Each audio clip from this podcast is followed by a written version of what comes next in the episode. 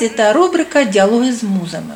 А це значить, що у нас е, на гостині е, видатний музикознавець наш сумський, е, пані Ганна Приходько. Сьогодні у нас знову цікава тема, дуже така велика постать, можна сказати, глиба неосяжна.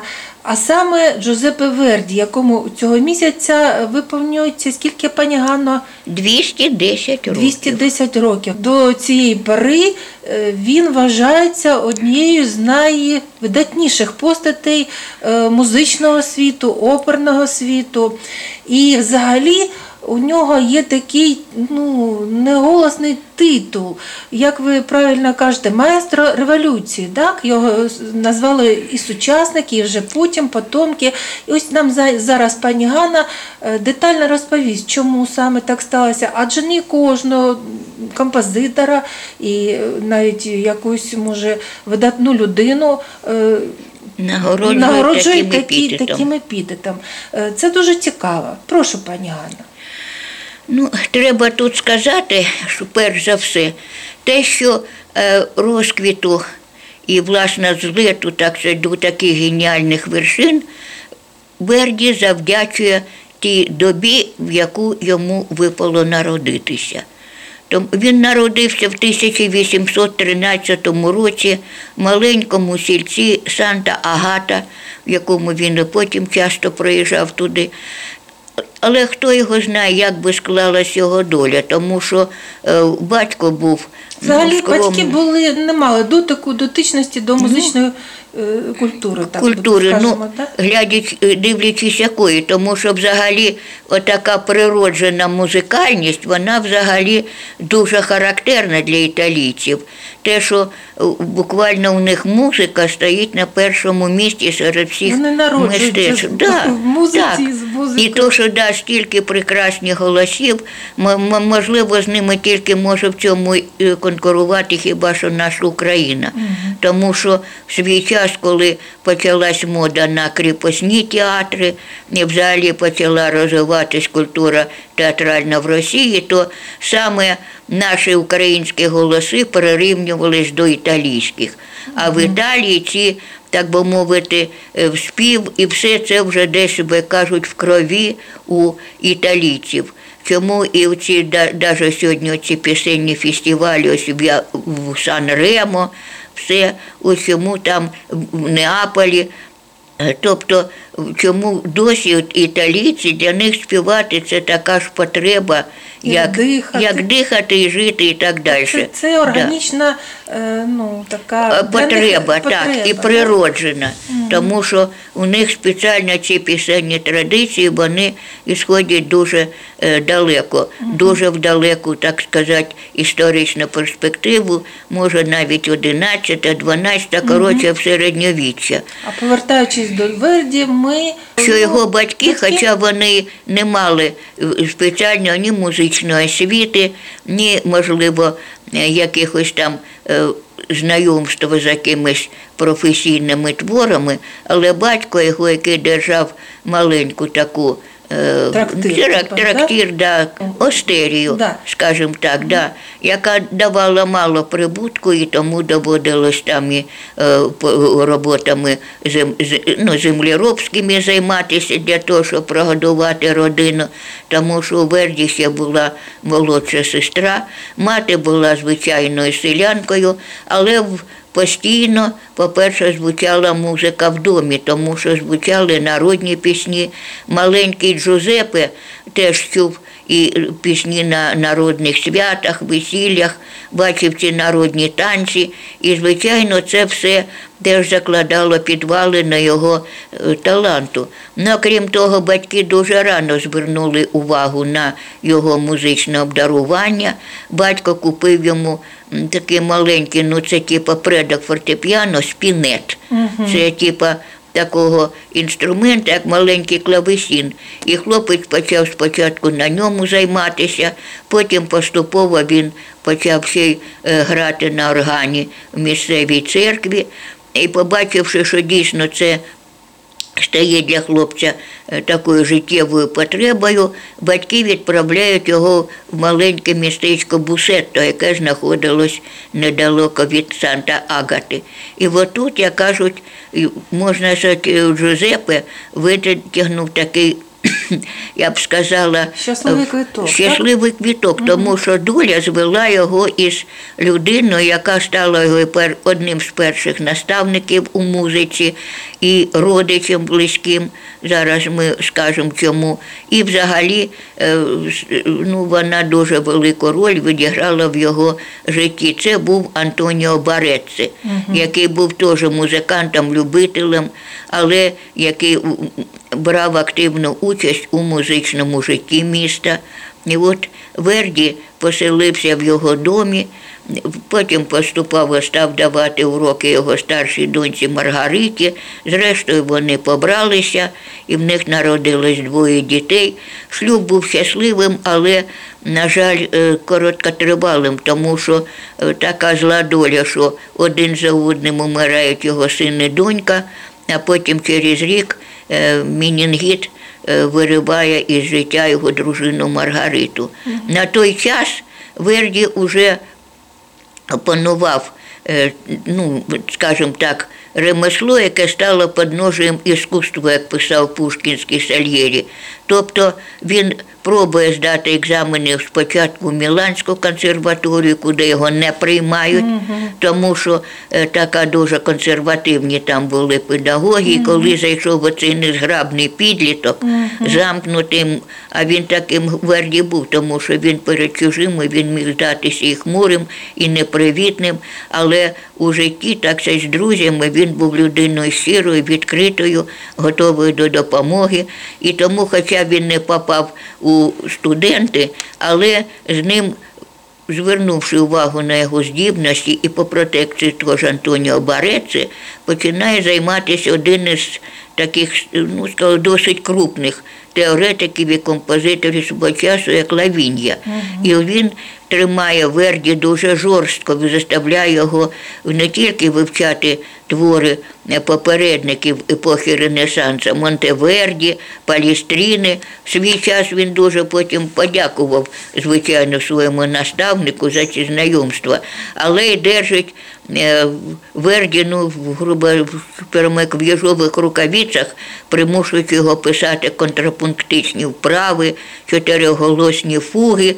Тобто це займатися такою рутинною, да, Так, набивати але руку, скажімо Можна, так. скажімо, і так, да, виписуватись, тому що потрошечку, потрошечку, потім, звичайно, коли Верді почне е, писати складні ансамблі в своїх операх, то я думаю, він не раз і не два згадає добрим словом свого педагога.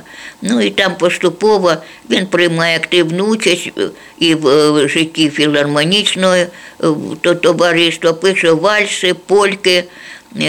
Словом, все таки модні танці.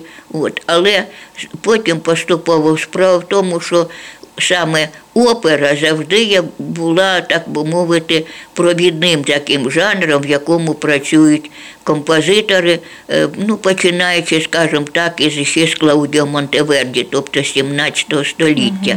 І це якраз є такою традицією, ну, може, ну, навіть до 20 століття. Там я можу згадати, от був такий фільм, як Вибір капітана Кореллі. І от, до речі, ну така промовиста деталь, де відбувається на одному з грецьких островів в 40-му році, коли вони були окуповані спочатку мусолінівськими військами, потім туди приходять німецькі війська. Так от поки італійці самі були на цьому острові, перше, що роблять ці солдати-офіцери, вони організовують оперний клуб, в якому під мандаліну, там під щось іще, під акордіон вони розспівують арії, все. І От, і одним словом, отак, хоча здавалось би, така обстановка. Це ще раз підтверджує нашу попередню тезу про те, що у італійців музика в крові, Так. і вони е, І, і головне, що так, і всі ці так, да. І що всі ці оперні твори, вони можна у них на слуху. Тому що попробуйте, скажімо, когось із наших от піймати на вулиці, попросити, скажімо, проспівати, е, скажімо, ту ж арію Жермона із травіати. Хто це зможе? Вони у них на слуху хто абсолютно. знає, хто такі Жермон? От іменно. і що таке. Так. А в італійців можна так ткнуть, як кажуть, пальцем вам видасть любий проспіває Ну, все. така вже Або ту ж саму пісеньку загальне Герцога, місце, що скажімо, так. італійці це співуча, музична, перша в Обдарована світі, так. І обдарована саме по нація. оперній культурі, тому що не так багато є е, взагалі країн, де опера би стояла на такому цільному місці. Можна Але таким позаздрити в цьому плані. Звичайно. І пер, перше, звичайно, у Верді були попередники, тому що взагалі ще з 17 століття, по-перше, тут дуже велика була культура вокалу. Тому що саме тут складається той вокальний стиль, який називається бельканто, тобто прекрасний спів. І оці традиції от, високопрофесійного співу, вони закладалися ще в добу Монтеверді, потім багато працює над цим е, Антоніо Вівальді, який ми знаємо багато років виховував е, дівчат у госпіталі Делла П'єта, е, тобто в, е, в в- Неаполі, де він працює викладачем. Ну і взагалі там кожне місто воно мало свої особливості. Венеції, от якраз до- да, це в Венеції починав спочатку Антоній Вівальді. От, в Римі, в Неаполі, в Генуї, всюди були свої, так би мовити, особливості. Школи, і жан, так так, так? вокальні школи, і головне, що починає формуватися вже в кінці 16-17 столітті, вже оперний жанр стає, так би мовити, кріпко на ноги, скажімо так. Але Вималяю- Вимальовуються такі загальні контури е, традиції, так, та- традиції. саме оперної, да, оперної, Оперної культури, культури, да. да? Тому що, да, скажімо, як симфоністи, звичайно, композитори ну, мало е, приділяють уваги, скажімо, камерним жанрам, симфонічним, а от опера завжди була самим провідним жанром взагалі італійської культури. І особливого значення вона набуває в 19 столітті, тому що де б не жили італійські композитори і самі співаки, все вони ж не могли бути відірваними повністю від свого соціального контексту. А контекст був дуже, так би мовити, Ну, це була взагалі даже. епоха таких буремних зламів, Так, перетворень, революцій. революцій, воєн. Да, Ба- так от в Італії, да, в Італії якраз починаючи з 20-х років 19 Тільки століття. закін... е, він народився, е, тільки но 813-му. закінчились наполеонівські ці війни, і знову да, починається вони, ну, революція ще там- французька велика, не заб... ну, невдовзі. Вона була перед цим трошечки, так, ну, да. Як там до того, що е, він народився в таку теж переломну буремну епоху, коли ламалися устої суспільного устрою. ладу. А саме головне те, що Італія в цей час перебуває під владою австрійців, куди вони попали всі після Віденського конгресу в 1815 році. І вони, оце боротьба з Австрійською імперією за незалежність, за незалежність. вона практично майже пронизує собою все аж майже до кінця 19 століття. І починається революційний рух за цю свободу ще в 20-ті роки, коли, е, так би мовити, першими революціонерами були е, революціонери Карбонарії, як вони себе називають. Да. Але До речі, Австрія- ми да. тут згадаємо в контексті і ще одну велику постать Байрона, який приймав ну, і взагалі Участь, та- да. участь Він в цьому допомагав і Карбонаріям. ну, Да, ну і так, взагалі, кому цікаво так би більше узнати про цей період, я можу відіслати до Стендаля, Да. до його новели Ваніна Ваніні, Ваніні. до роману Пармська обітель, Ага. де якраз образ такого поета Карбонарія показаний Ферранте Палла. Ну я не буду перес- переказувати зараз Ні-ні-ні, сюжет. ми- Кому ми- цікаво, так. хай візьмуть і перечитають. Але річ у тому, що це, цей рух досить швидко був викритий австрійськими властями, і дуже швидко його провідники, хто попав у темниці, а хто попав взагалі під на розстріл. І в- другий етап дуже серйозний. Починається в 40-ві роки, коли е, Джузеппе Мадзіні організовує так звану організацію Молода Італія. От якраз ті, хто пам'ятає роман Овод, то якраз от там показані події уже 40-х років, тому що і Овод, і його друзі, вони саме входять теж до е, цього об'єднання да, до молодої Італії. Але, на жаль, і цей період теж ну, скінчився трагічно, тому що вибухнули повстання у багатьох містах, але знов таки австрійська армія, вони були да, таємна поліція, вони знали, як кажуть, туго свою справу, і самому Мадзіні довелось тікати аж до Лондона, і він потім керував цим рухом уже е, з-за кордону. І вже третій етап це вже кінець 50-х, 60-х, коли на арену виступає така дійсно потужна і яскрава постать, як Джузеппе Гарібальді, якому таки довелося закінчити справу своїх попередників і таки досягти незалежності Італії. Хоча, звичайно, він мріяв про республіку, а дуже обережний буржуа все-таки посадили на трон короля Віктора Іммануїла. Але все-таки Італія, як не була, але була об'єднана.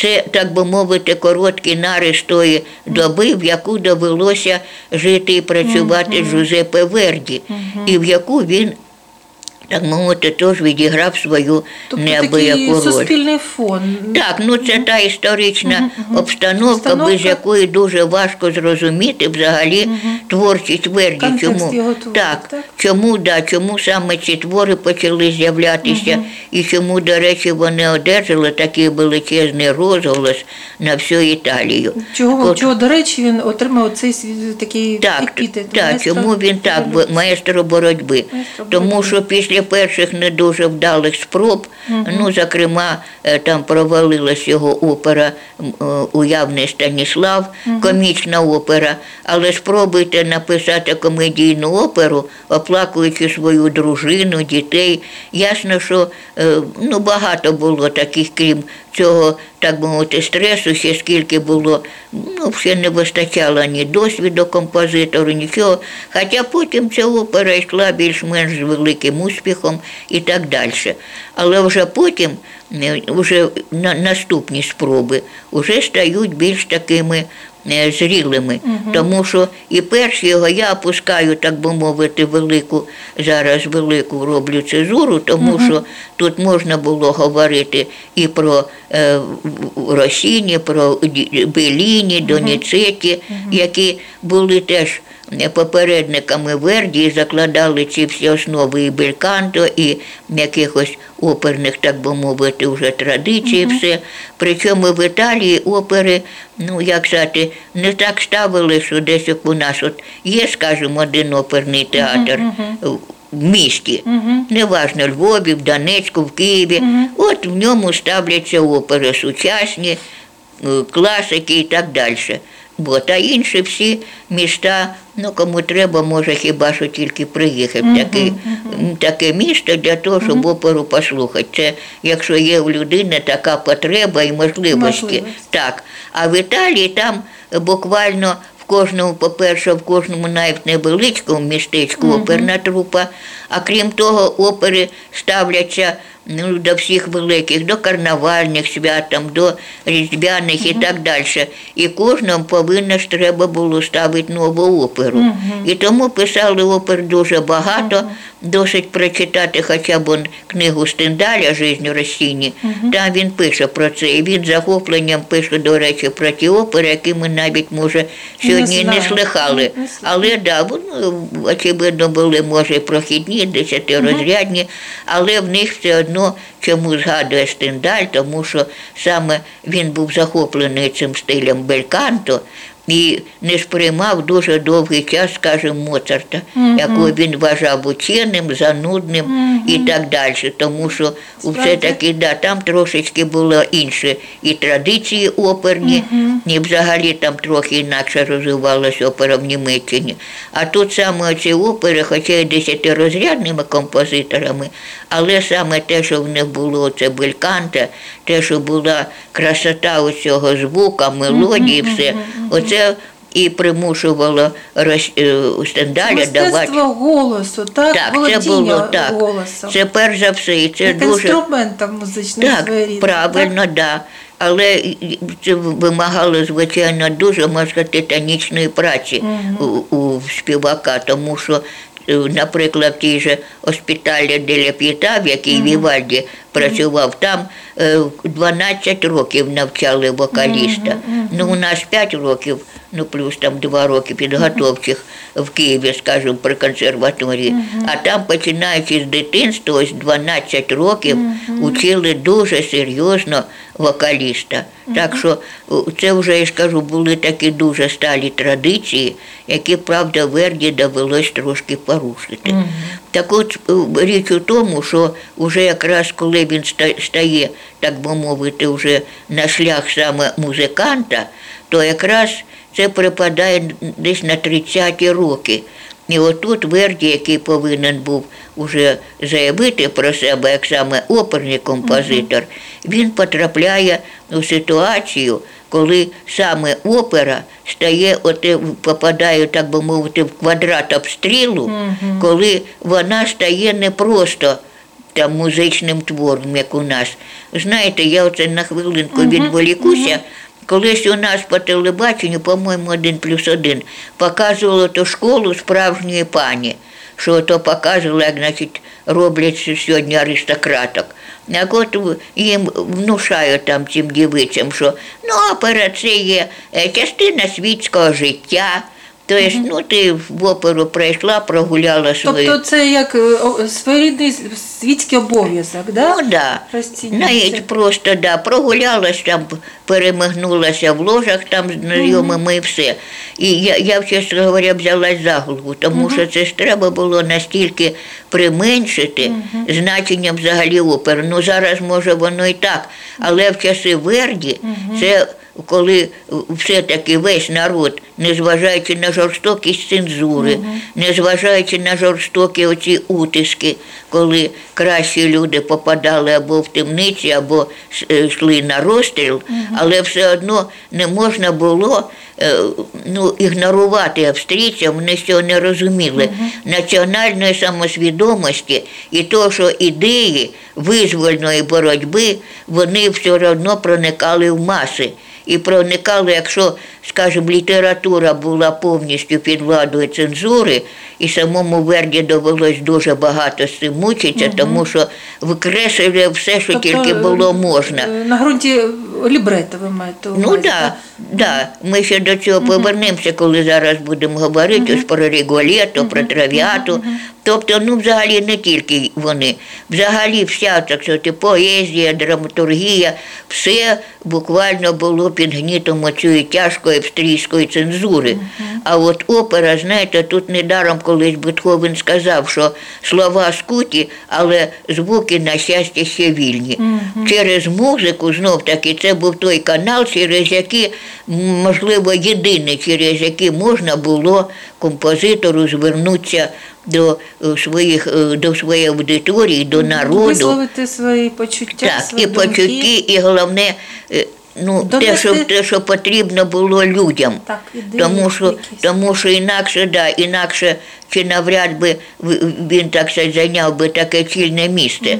Тому що, будучи навіть ще ось на ну там, коли ще на навчанні, коли ще був у Бусето у Антоніо Бареци, коли потім у Мілан приїхав, він же не тільки писав контрапункти у Лавінді, він відвідував оперні вистави, і він бачив, що дійсно ну, народ вже буквально як на пороховій бочці, тому що в цей час опера це не тільки там прогулятися, тому що гальорка, як правило, вона теж диктувала свої смаки і свою поведінку і все. Тому що в цей час оперний театр це не тільки місце, куди можна прийти там е, прогуляти по фоє свої туалети і так далі. От. Або зайти там в ложу до якоїсь там приятельки.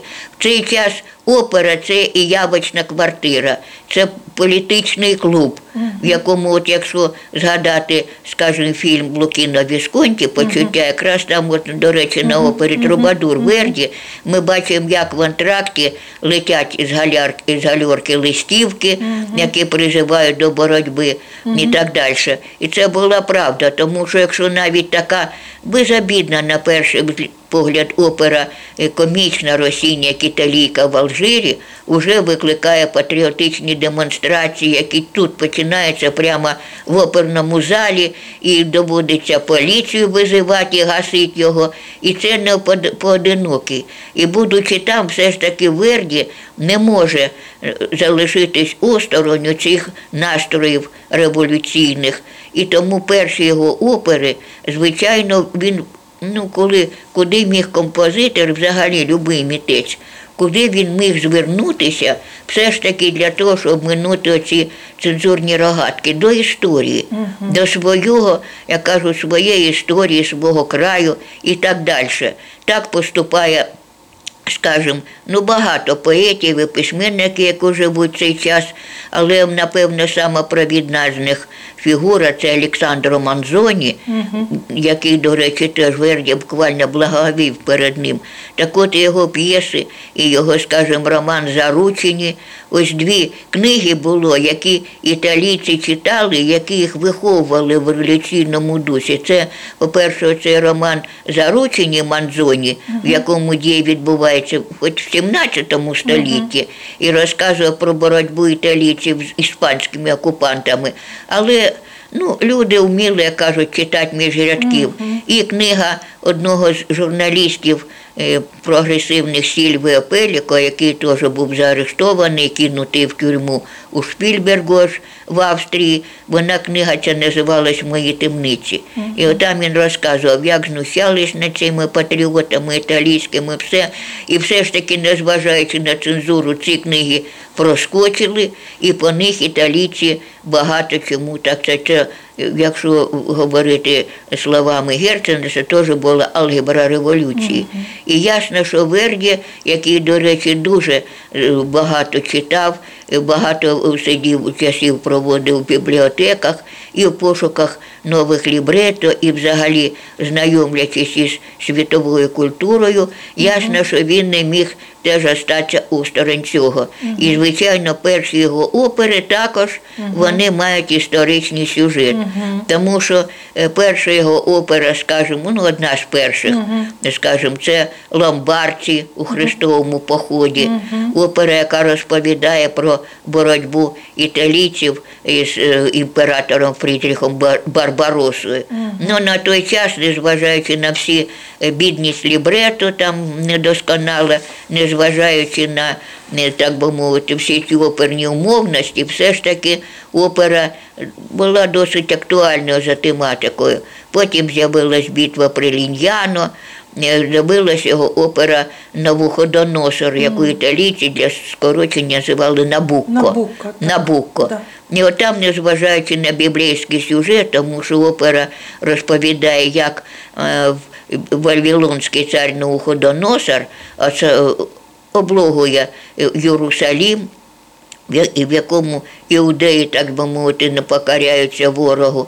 І там, звичайно, дуже багато таких потужних хорових сцен.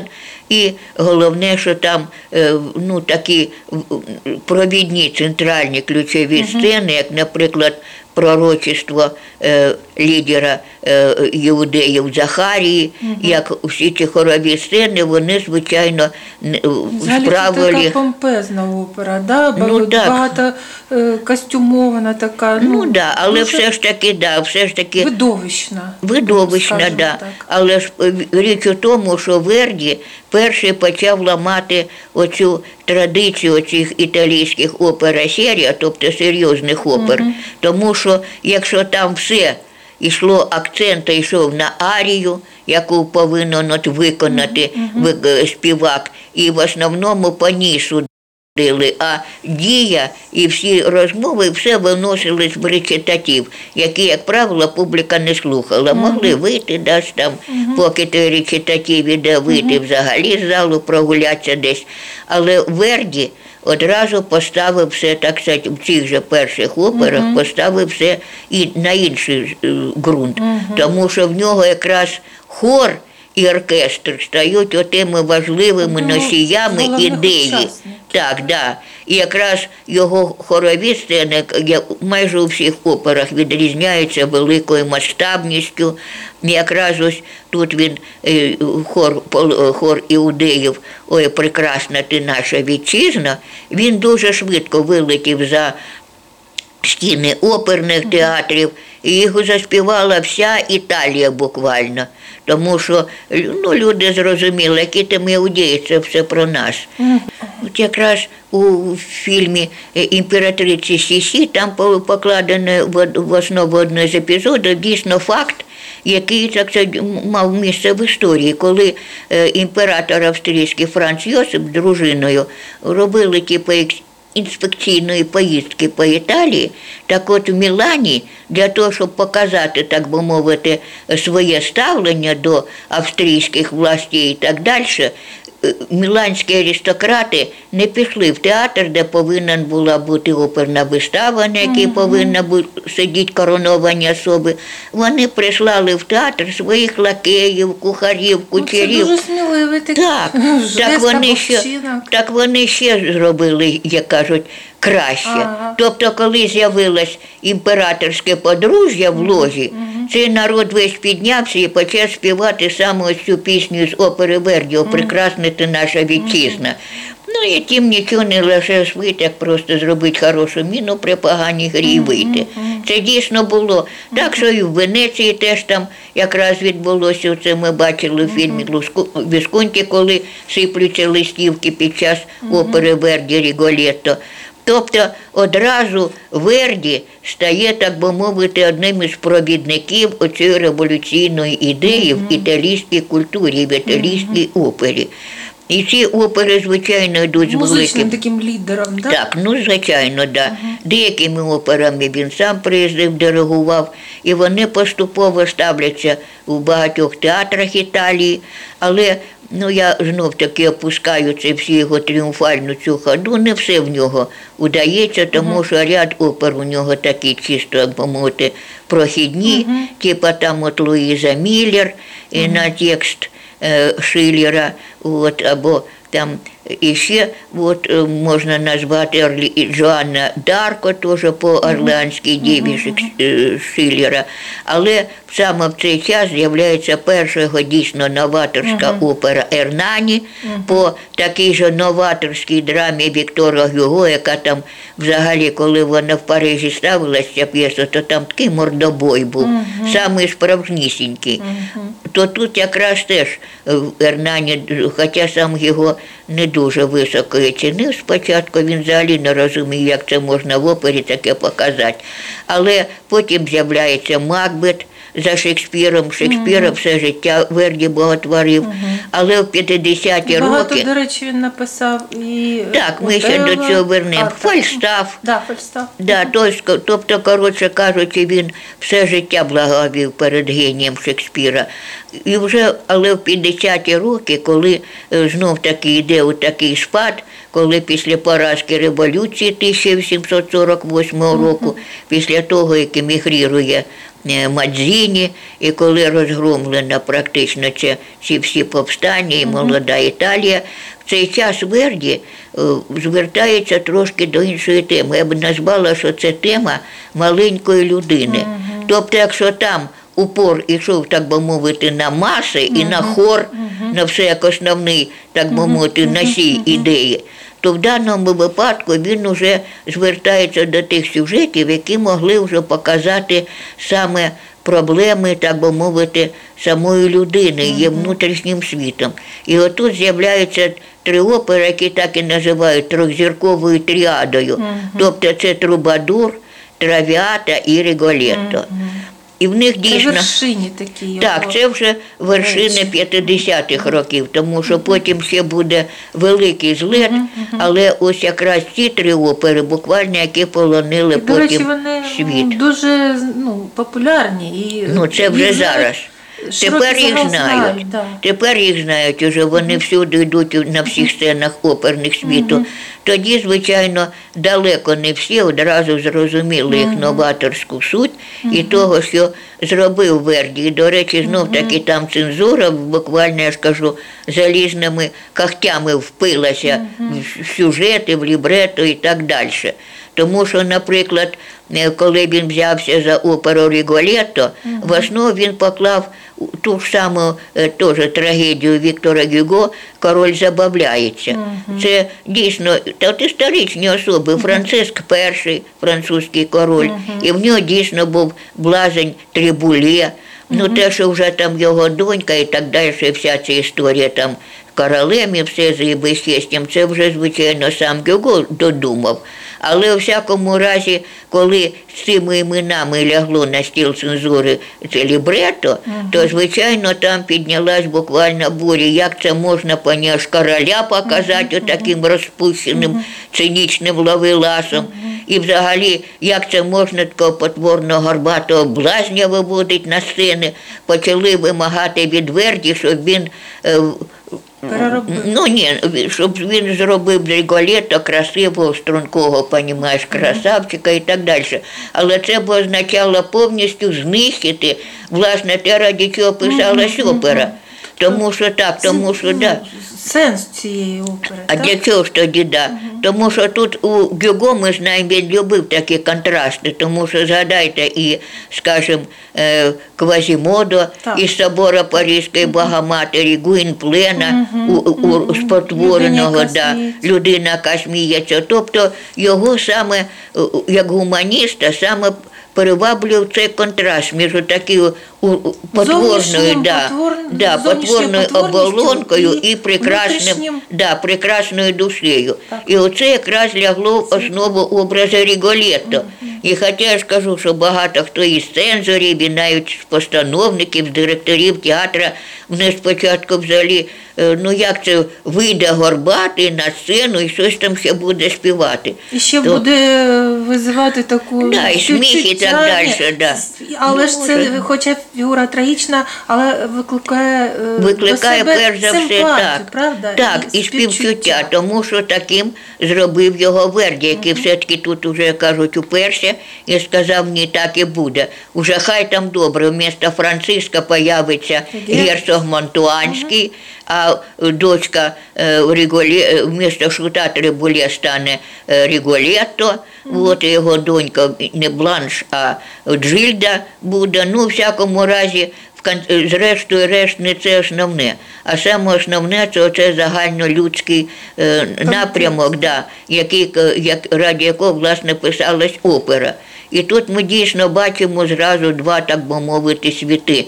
Це от е, двір цього розпущеного Лавеласа герцога, який не знає удержу в своїх любовних походинках, і вся ця його е, значить, кліврети, оця вся зграя, ми б ще сказали мальчики-мажори, тому що це оця розпущена аристократія, яка челядь оця при герцогу. І з другого боку, це, ну тут бачите, в цій, цій масі, у цьому сіятельному бидлу, протестують фактично тільки е, Ріголетто який там нас- е, у, у палаці він там насмішкується, от, злий, саркастичний, але вдома з донькою, яку він ховає далеко там в передмісті, він ніжний люблячий батько. І отут то його і жде трагедія, тому що герцог, який випадково побачив дівчину в церкві, все вже кинув на неї, кажуть, ласим оком, і разом з своєю челяддю вони викрадають дівчину, там безчестять її. І Ріголетто, отут із, так сказати, потворного блазня вже перетворюється на гі- таку грізного, грізного месника.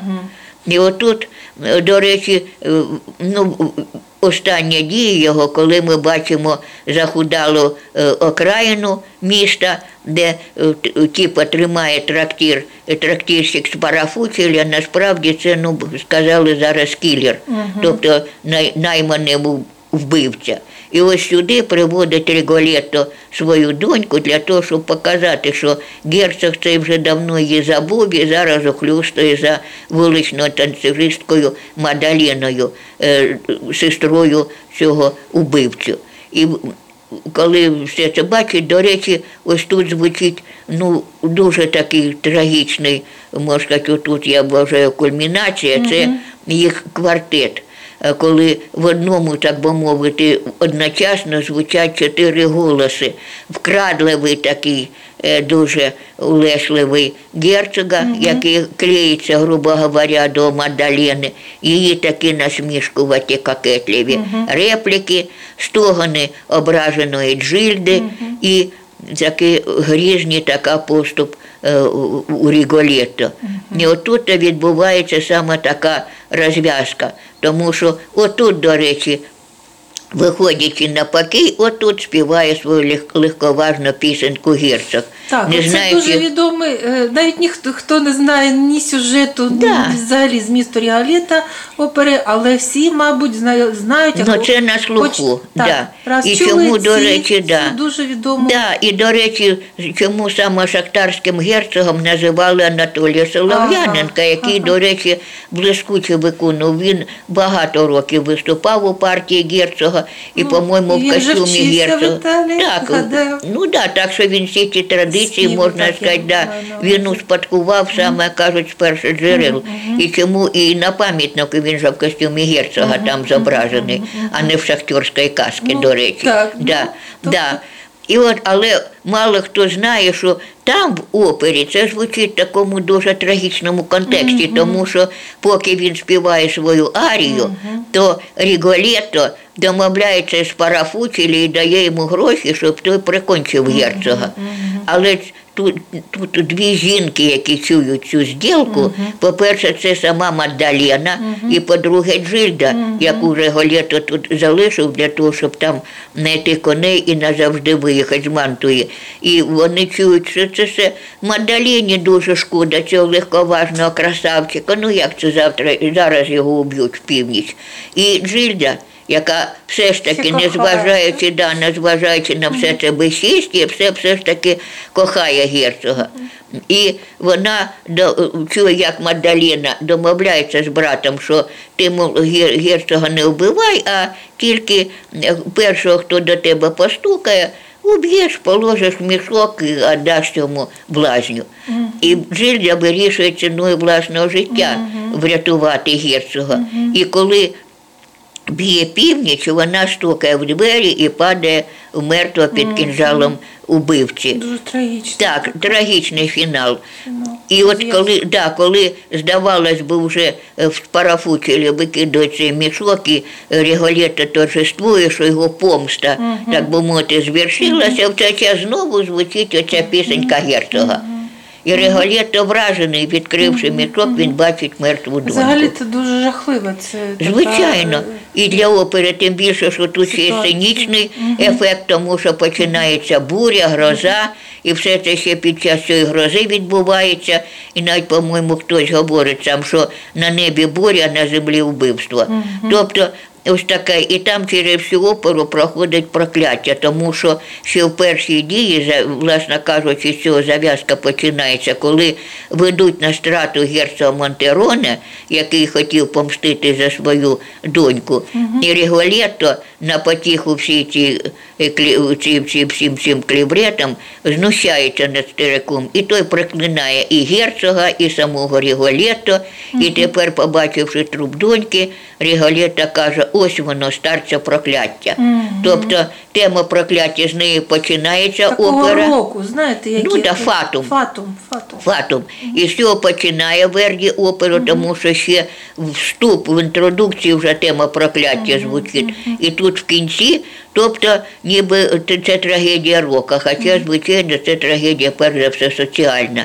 І то теж здавалось би вже, але якщо все-таки цю як я скажу, кажуть, скріпя серцем все ж таки прийняли, то, скажімо, з травіатою вийшло Так, троята це взагалі окрема так, історія. так, це окрема історія, причому те, що обурило і публіку, обурило і цензуру, і все те, що вона писалась, якщо в Ріголєто там це могло бути і в 16-му, і в 17-му столітті, де, де завгодно. Якщо від Франциска абстрагуватись від короля, то такий герцог Тобто Монтоганський така міг, умовна да, історія, він міг, да? міг бути да, в будь-якому. Страшна казка, будемо Так, ну дійсно, да, що Да. просто як казка. То, скажімо, з травіатою було трошки інакше. Тому що, так би мовити, першопоштовхом для, для неї став роман, а потім п'єса Дама з «Дама з камеліями камеліями».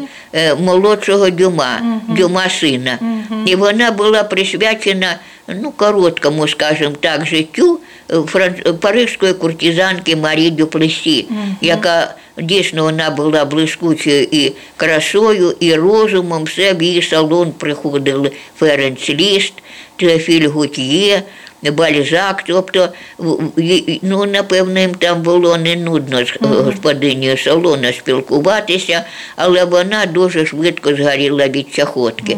Е, Дюма син теж був серед її шанувальників, і там, ну, чи був в них там роман, чи ні, він говорив, що такого нічого не було, в нас тільки дружба була. Ну, не будемо в цей Це момент заглядувати. е, Да. Це поки що да, це, це хай буде на совісті Да. самого Дюма. От. Але потім він написав оцю п'єсу, яка, до речі, теж ну, паралельно з оперою Верді, вона користувалась дуже великим успіхом. І, до речі, в 30-ті роки їх поставив Мерхольд у своєму театрі. І вона екранізована, до речі. Да, ну, е, Ну, це був фільм опера, це не драма, це не драма Дама з камеліями, це саме опера Травіата. Її, до речі, блискуче поставив Франко Дзафірелі. Це вже в 70-ті роки. Так от, е, оце якраз коли Верді звернувся до цього сюжету, то звичайно вел- велике обурення. Як це? Ну, писалась п'єса в 1848 році, а тут всього на всього кінець 50-х, то менше 10 років Тобто з реальних подій. вже. Це сучасність, так. Да.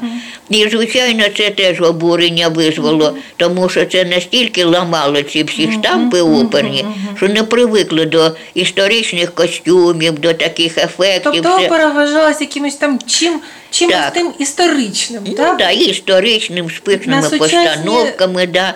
а тут теми, сучасні люди, сучасне, да, сучасного життя.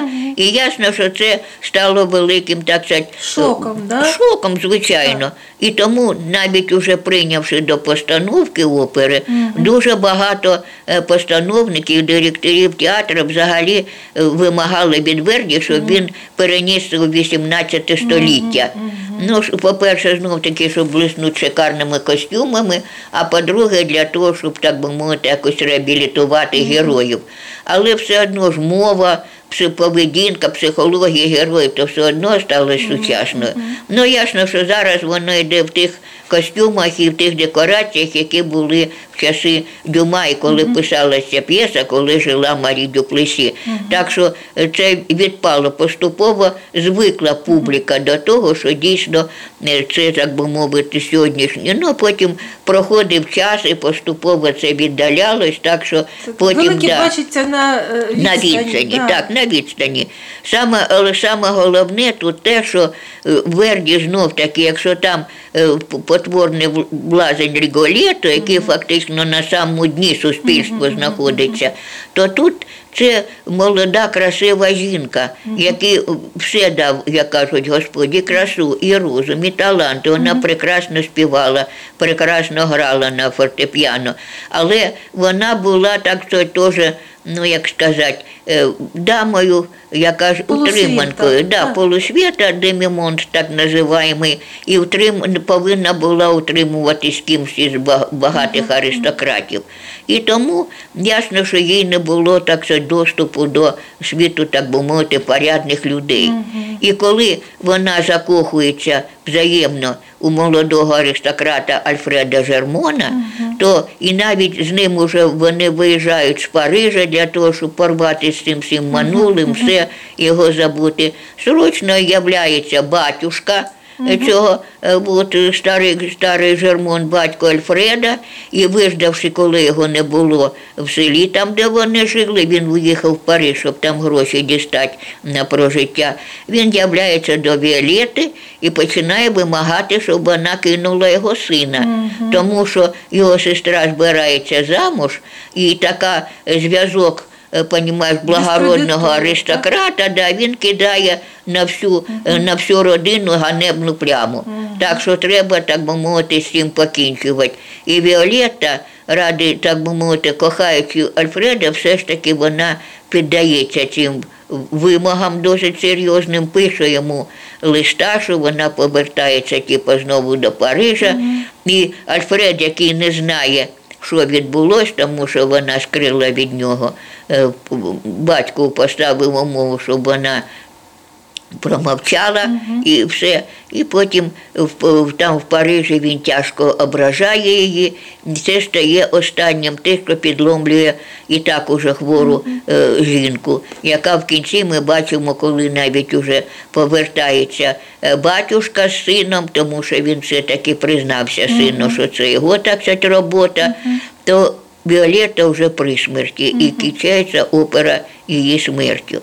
Але її образ все ж таки, розумієте, коли він протипоставляє її моральну чистоту і благородство оцій буржуазній моралі, скудній і тупій, то, звичайно, вона перш за все визиває велике співчуття. Хоча опера трав'ята це по, е, по італійською мовою це заблудша, падша жінка. Але я ж кажу, що не було ніколи, щоб хтось з захопленням, понімаєш, е, захоплювався моральним батюшкою чи слабовольним Альфредом. А все ж таки всі симпатії публіки завжди ж були на боці цієї ніби падшої жінки. До речі, мені от пощастило, я ще пам'ятаю Євгенію Мірошниченко в цій ролі. Ну, Звичайно, важко Бачили, собі. Да, цю я ж була. Я, до речі, хотіла тр- трошки спитати про саме музичний аспект. Там же дивні по красі е, Мелодії, арії, так. мелодії, саме Так, Да. І звичайно, як на фоні того, як яскравими щирими мелодіями е, охарактеризована Віолета, то на цьому фоні, звичайно, теж, до речі, дуже популярна оця е, е, арієта е, батюшки Ти покинув рідний край. Вона звучить тупо і скудно. Ну і третє, ну про Трубадора, звичайно, теж окрема е, розповідь, тому що тут показана, ну це по драмі іспанського драматурга Гутєреса, в якій показана е, конфлікт, там показана середньовіччя, циганка Азучена. От і головний конфлікт це між Трубадуром Манріко, яку вона вважає своїм сином, і жорстоким графом Ділуна. І отут вони теж любовний трикутник, вони люблять герцогиню Леонору, але все кінчається дуже трагічно. Ну, я, на жаль, не можу, тому що дуже важко розповідати весь сюжет, але знов таки дуже багато, так, так би мовити, і прекрасних музичних моментів, все зробило цю оперу також дуже популярною. І, до речі, ось перша сцена у фільмі Лукіна Вісконті почуття, вона якраз е, показує, саме відбувається це все в театрі кидають листівки, все якраз під час опери Трубадур. Ну, потім Верді робить великий, велику перерву і багато років поки не береться, так би мовити, до постановок. Але в 60-ті роки він пише реквієм, який при пам'яті Олександру Манзоні. До цієї людини, яка дійсно була, може, провідним таким е, ну, ідеологом, я б сказала, революції, великим дійсно письменником, Верді буквально з величезним благоговінням ставився, хоча вони один чи два рази тільки бачились. І він розумів, крім того, тут іще накладується і смерть Росіні, з яким Верді дуже дружив, смерть матері. Тобто якраз реквієм це ж поховальна меса. Так що, хоч вона і присвячена пам'яті поета, але я думаю, що всі ті переживання все ж таки Верді там втілив.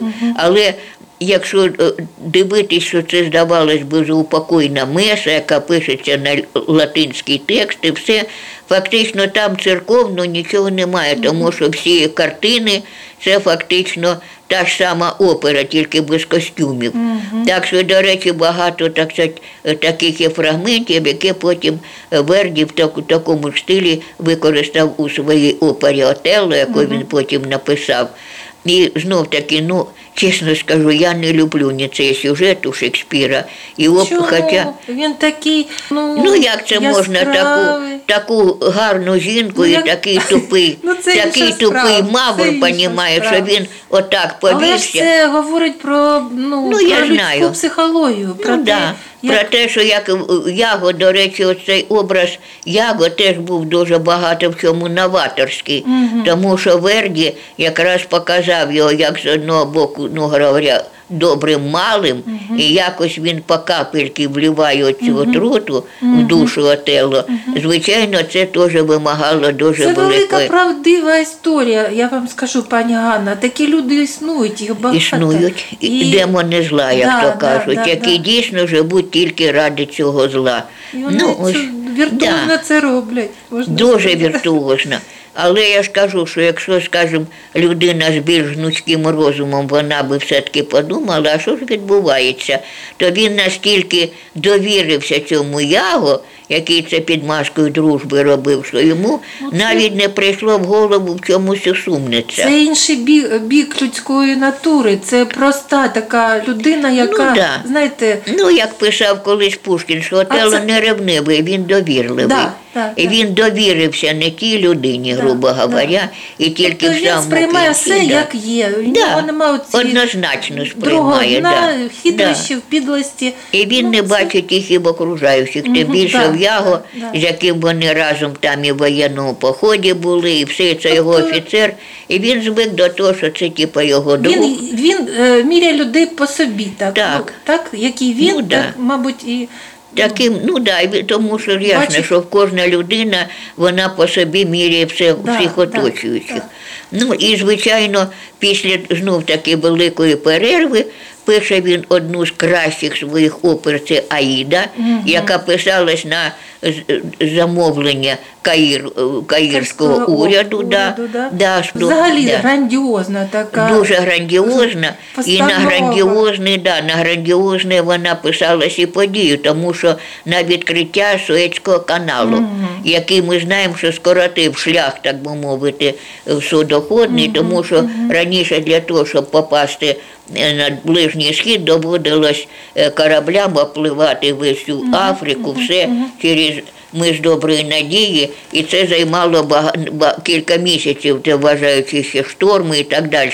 А Суецький канал він моментально скоротив цей шлях. Але ще пройшло два роки. І ось якраз Верді дуже прискіпливо поставився і уважно до цієї е, пропозиції, багато передивився лібрето, але його тільки завдовольнило те, яке написав, ну, він був єгиптолог, учений дослідник, перший директор Каїрського музею, який він же ж самі основав, це Марієт, Огюц Марієт, якого шанобливо називали Марієт Бей. І ось він прислав Верді єгипетську древню легенду, і ось по цій легенді там були дійсно дуже такі яскраво виписані характери і конфлікт. І ось Верді загорівся бажанням Трошки писати. сюжет саме на цей да, саме на цей сюжет, в якому лягла дійсно там історична підопльока в тому, що фараони багато років воюють, багато навіть століть. Вони воюють з країною Нуб, тобто Нубія. Нубія. Ну сьогодні це Ефіопія. Країна, да, це Ефіопія. І багато років вон е, іде з перемінним, так би мовити, успіхом. І от якраз на цьому фоні ми бачимо, як розгортається драма фактично трьох людей, які знов таки залежать від свого соціуму і від того фанатизму, я б сказала, який панує у, цій, у цьому соціумі. Це полководець Радамес, тому що з цього починається опера з того, що оголошується похід проти нубійців, і він повинен очолити військо. Тим більше, що йому е, фараон обіцяє руку своєї доньки Амнеріс, якщо він повернеться з перемогою. І це боляче ранить її рабиню Аїду, яка прислужує їй, вона якраз ну, ефіопка, скажімо так. Але ніхто не знає про те, що вона нубійська принцеса, тому що вона, попавши в полон під час е, попереднього походу, вона скрила, хто вона така. І вона палко любить Радамеса, і в неї весь час терзання, тому що з одного боку вона кохає, а з другого боку він же ж полководець, який веде на її народ. На її країну. і- да, на її е, е, веде військо. Да. І тому ясно, що велика, так сказати, ну і ревнива Амнеріс, яка е, теж кохає Радамеса, і вона дуже уважно слідкує за Аїдою, вона вже дещо запідозрила. Ну і ось там показано, як повертається з великою перемогою Радамес. І, до речі, оцей знаменитий марш блискучий, там звучить якраз у цій сцені на, на, на площі, коли він туди при- приходить з військом. І там, але коли проганяють полонених, Аїда бачить серед них свого батька Аманасро, царя, який встигає їй шепнути, не кажи нікому, хто я. І він бреше, що я бачив, як там царя убили, все. І Радамес, який не хоче, щоб його весілля і все е, там за- заплямовалось кров'ю, все, він просить фараона відпустити полонених додому. І той погоджується, але залишає заложниками Аїду і її батька. І ось остання, так би мовити, розв'язка йде, коли уже полонені поуходили, і ніч перед шлюбом Амнеріс, коли вона приходить в храм там, ну, для відповідних церемоній. І сюди ж на берег приходить для того попрощатися з Радамесом Аїда, але батько, який вже спостеріг їх взаємини, він примушує її, щоб вона визнала у Радамеса військову таємницю. Він знов таки не хоче, так би мовити, скоритися і думає вже про новий похід. І все ж таки Аїді під його тиском удається вирвати у Радамеса цю таємницю, от, яку він не мав розказувати. Він говорить, що єдиний є прохід це через ущілля напата. І тут з'являється Монашро, який чув цю розмову, каже, ах, напата ущілля, там завтра ж будуть наші. І тут е, Амнеріс, яка теж підслухала з другої сторони цю сцену, скликає жерців, Аїда з е, батьком тікають, а Радамеса заарештовують. І ось фінал опери це суд над Радамесом, і ось його при, ну, прирікають на е, заточення в підземеллі. Туди ж проникає Аїда, яка вже узнала про цей вирок. І ось такий тріо там звучить е, дуже зверху Амнеріс, яка молить богів, а тут е, закохані, які прощаються з життям. І ось останні знов таки дуже велика перерва між ними, і раптом вже в самому кінці може життя, раптом е, Верді ну, звертається до знов таки комедійного сюжету. Він 20 років не писав нічого комедійного, і навіть уже такий штамп пішов, що він добре, так би мовити, володіє ситуаціями трагічними, серйозними, але типу з гумором йому не щастить. А тут раптом Та його. взагалі, ви знаєте, якось опера, комедійна опера, вона якось ну, не стикуються, скажімо. Ну, жверді, тому що, наприклад, були такі, як Доніцеті, наприклад, А, ну, чи Росіні, да, які да. прекрасні писали, Писали, так, комедійні так, опери, згодна, і да, все да, воно, да, так да. сказати, Ну, йшло на ура. Ну, у нього Ну, Трошки інша так, інший масштаб, Масштаб, був. Да. А тут раптом е, приходить його друг і лібретист, е, композитор, до речі, теж літератор Аріго Бойко, Бойто, і дає йому своє лібрето за п'єсою е, Шекспіра Вінзорські кумушки. А, так. Ну, чи Вінзорські насмішниці, і так і так переводять. І, звичайно, та дуже блискучий комедійний сюжет шекспіровський, і оцяка фігура цього добряка і люмпенізованого рицаря Фальстафа, який да, не дурак і випить хорошо, і закусить, і за жінками поухльостувати, але Життєлюб. так, ну життєлюб, да, як писав Козінцев, що це останні, так сказати, промені Ренесансу упали, значить, на цю постать у е, трактирі Кабаняча голова. Після того, як стає на престол е, принц Гаррі, який стає королем Генріхом V, вже так ну, Фальстаф, грубо говоря, оказується не у дел. Уже при дворі короля йому вже нема місця. Хто він такий, щоб там бути? І він попадає в маленьке містечко Віндзор, де живуть дві веселі кумушки Аліса Форд і Мегі Пейдж. І от там він моментально закохується типа в них в обох. І, значить, пише, причому, ну, я ж кажу, це тільки, тільки тупий фальстаф підпилий міг на такого додуматися. Взять написати обом жінкам е, на побачення і одинаковий абсолютно лист. Ті ж самі слова, все як під копірку. На нащо там заморачуватися? І ясно, що ці кумоньки показали один одній ці листи і рішили так трошечки проучити цього нахабу. І дійсно Аліса пише йому, значить, листа, що вона жде його від 4 до 5 години, там не пам'ятаю, де ще в неї в домі навіть. І про це ж повідомляє, звісно, своєму чоловіку.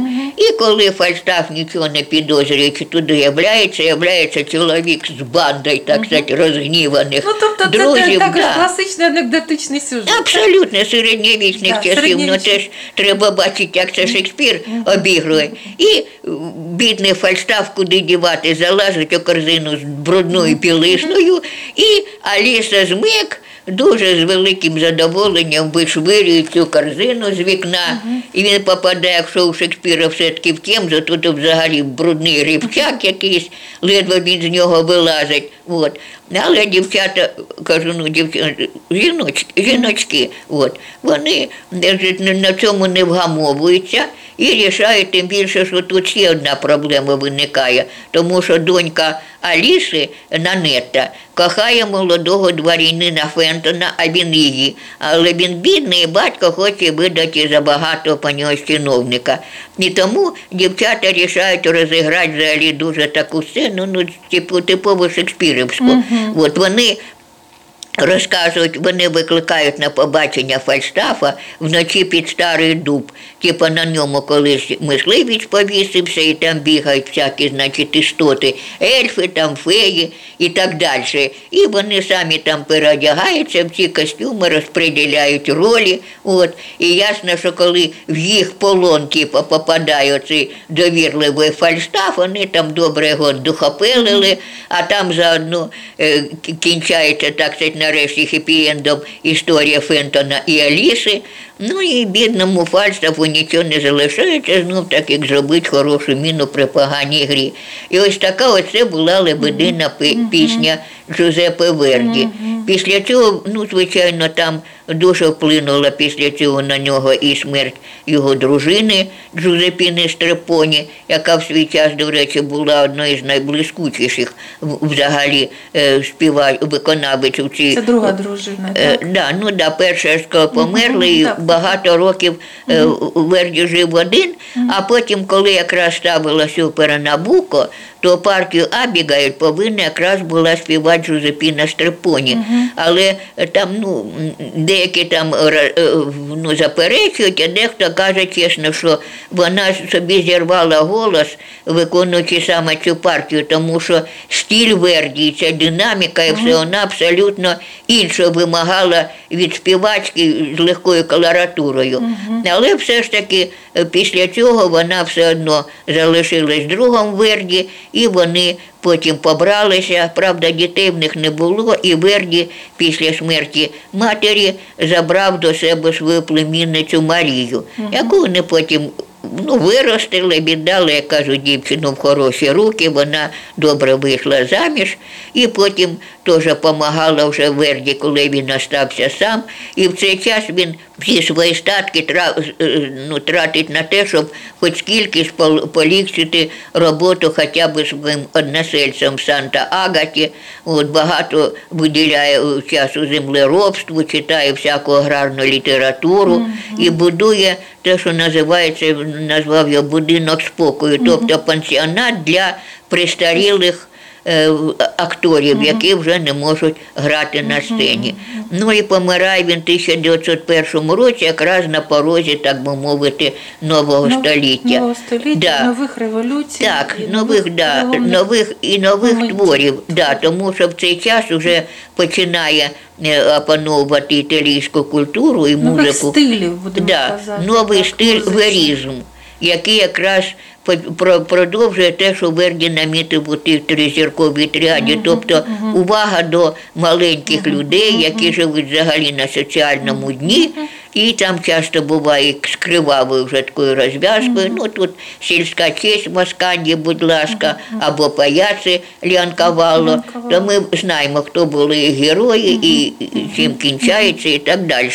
Але, звичайно, Верді вже цього не застає. Але все це продовжується буквально ось ну, першу третину ХХ століття, аж поки. Але це ті твори, підвалини, яких були закладені саме творчі. Так, саме Верді, тому що вони всі на цих творах виховували, що б вони там не говорили. Тому що і Пучині, і Лянкавало, всі вони, так би мовити, все ж таки без Верді їх би не було. Ну і сам Маріго Бойто, який, до речі, нас відомий як автор опери Мефістофель, який, до речі, в свій час е, блискуче виступав у цій ролі Шаляпін.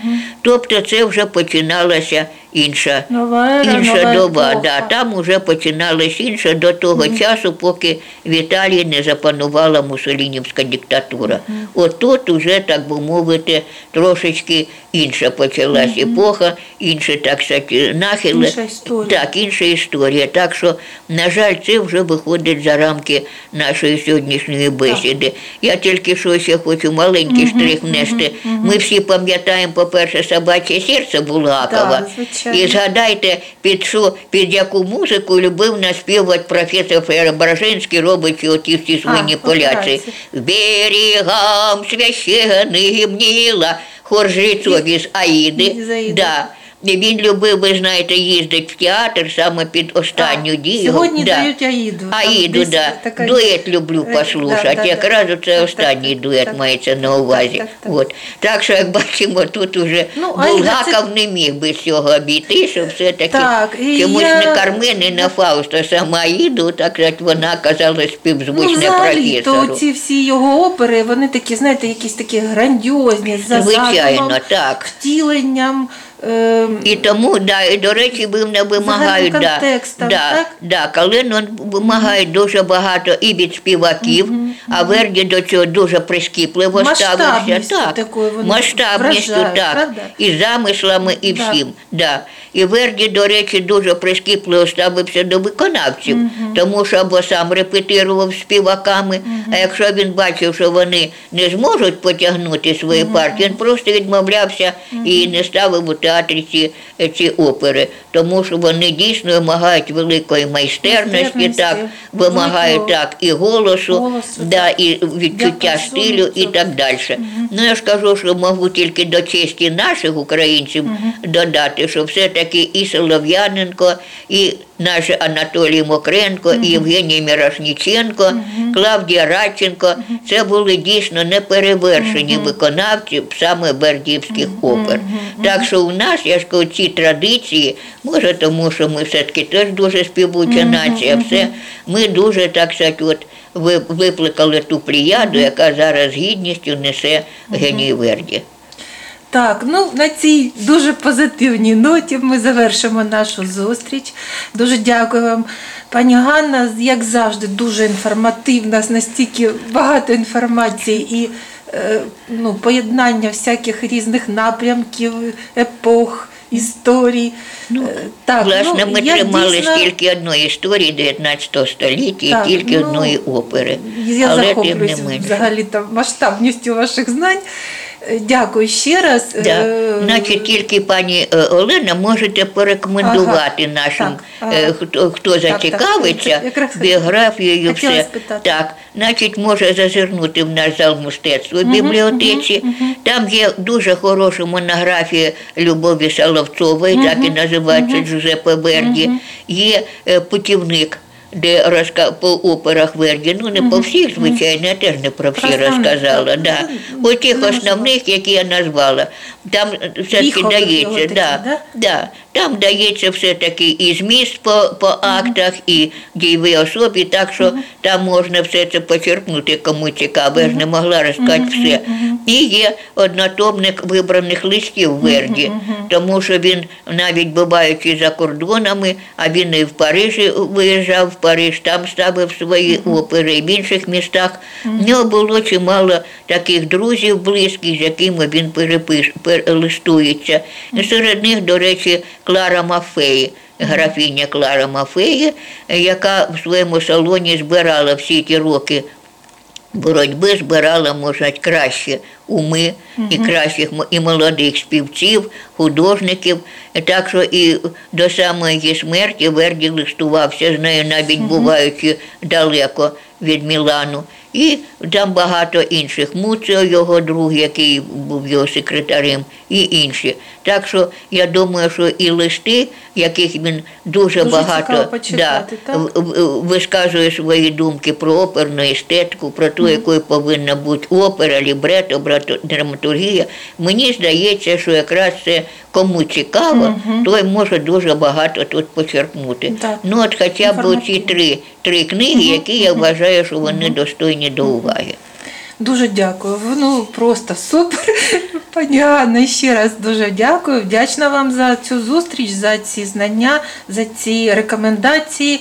А Я ще можу додати одне, Так. тому що є ще роман е, Фріца Верфеля Верді, Ага. але чесно скажу, я його читала і я повністю просто не згодна з автором, який весь час протипоставляє Верді і Вагнера. А, ну, Навіщо було це, робити? та ну, взагалі це його... це якось такі некоректні речі. Абсолютно. Як справ... ну, питати е, там, хто кращий з От письменників, іменно, да. поетів, І взагалі хто, музика да, краще. хто крутіший, ілі Так. Динамо, ілі, понімає, Шахтер. Да, да. От. Ну, Тому- ні, ну, ну, Динамо ні, Шахтер ще можна да. порівнювати, але А от- те, що стосується, це такі, знаєте, змагання все ж таки речі. да. Але коли е, це Але стосується автор, да, творчості, коли автор це якось все-таки їх неко... ну, да. неетично, некоректно, мабуть, Абсолютно. порівнювати, І так? в нього весь час, да, вони типа сходяться.